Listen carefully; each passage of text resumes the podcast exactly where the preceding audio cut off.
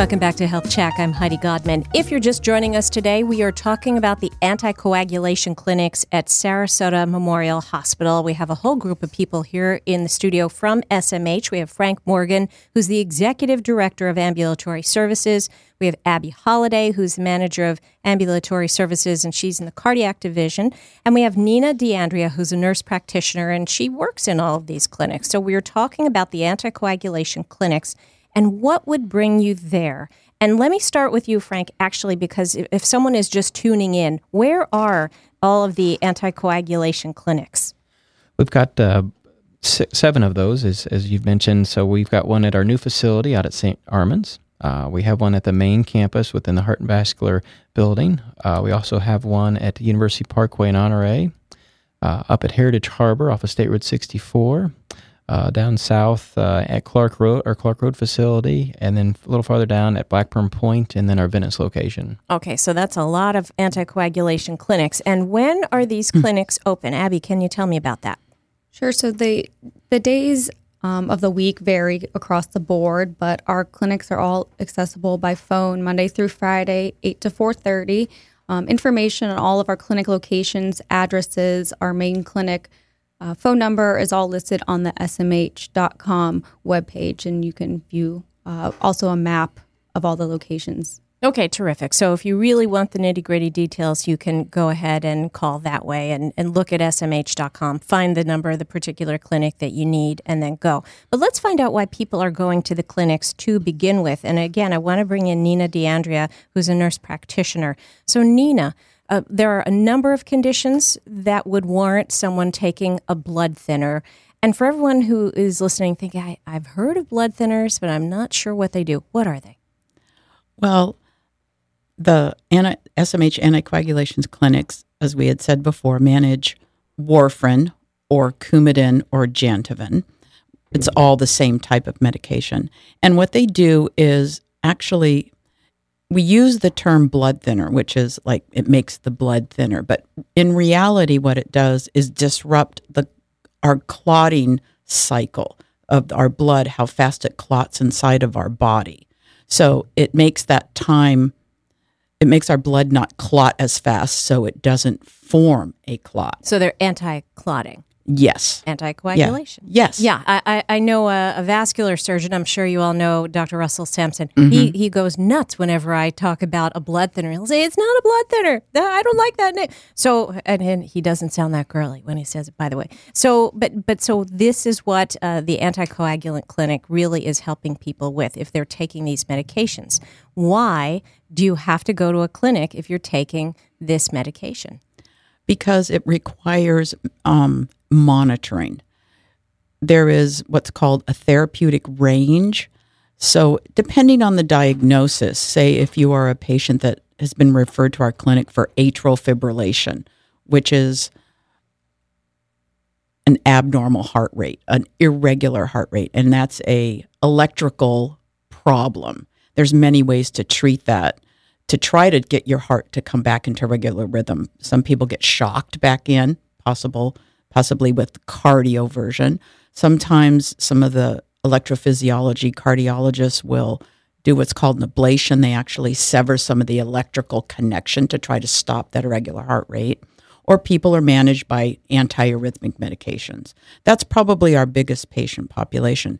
So the way warfarin is formulated and how it works on the very complicated co- uh, coagulation system in our body you need to keep it within a therapeutic range.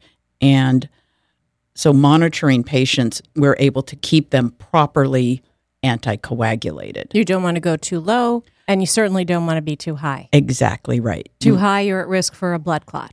Too high, your blood would be, quote, too thin or clots or is not clotting fast enough, and you'd be at risk for bleeding. Okay.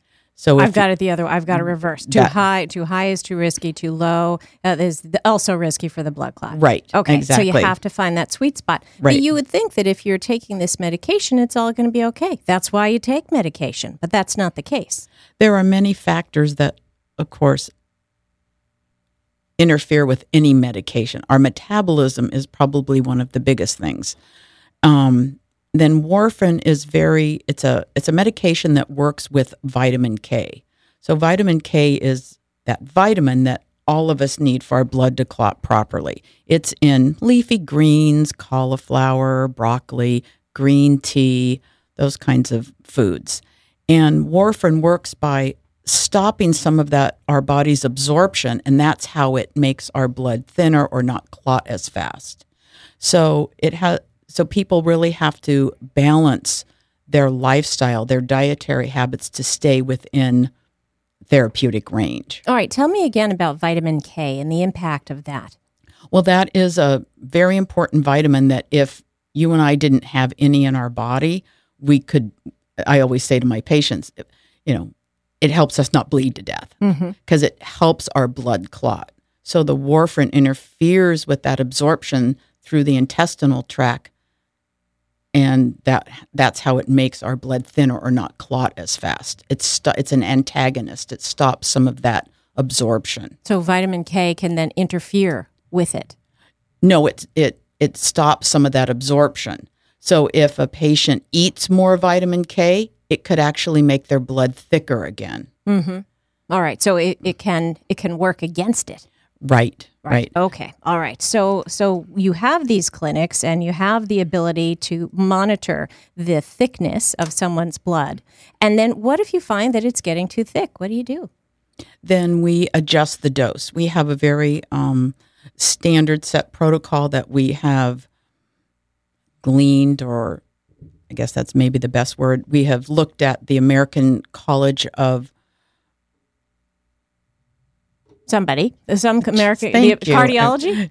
American College of Chest Physicians guidelines. They have this gigantic publication on anticoagulation and their recommendations. So we took our protocol from that. So we have a very standard protocol of our percentages and how we in, uh, will adjust dosing so patients get into that sweet spot, that that therapeutic range. Okay. All right. So there are a number of things that you can do in those cases. And let's talk for a minute about the kinds of conditions that warrant someone taking a blood thinner.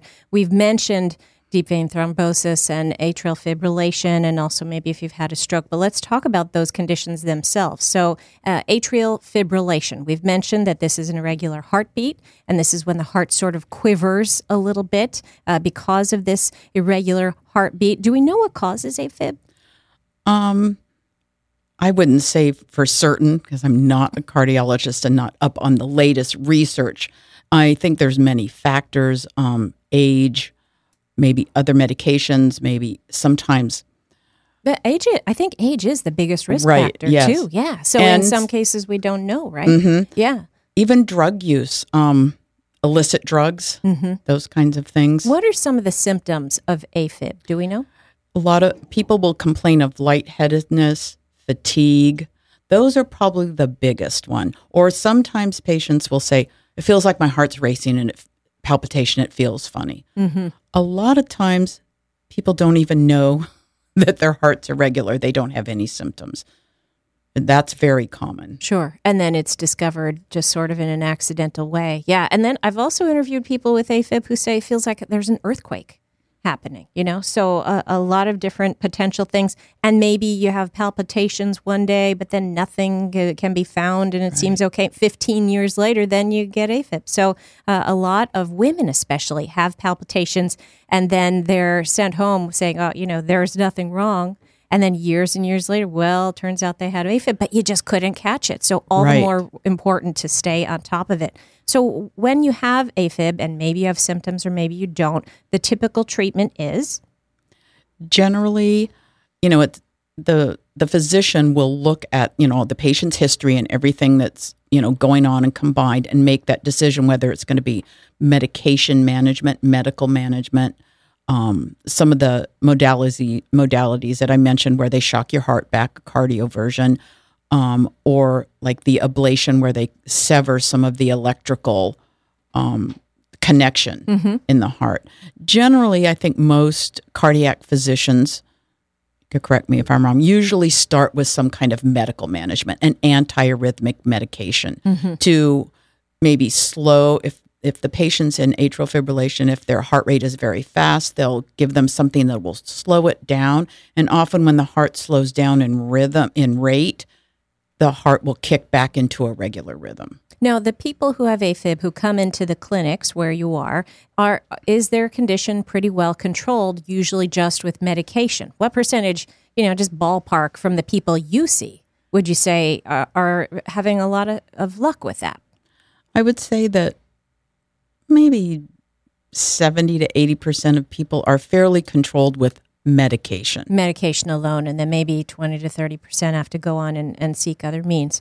Well, it's yes. it's certainly reassuring that they have a place to go to to make sure that they're doing well on the anticoagulants.